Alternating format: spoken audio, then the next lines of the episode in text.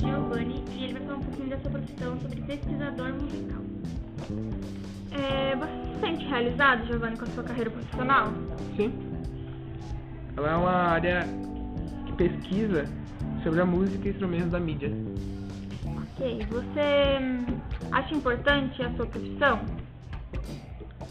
Ah, é a profissão é importante porque ela pesquisa toda a área cultural, né? Tipo, fazer um show ela pesquisa a área cultural da- do lugar. Hum, e você pretende seguir com essa carreira por muito tempo?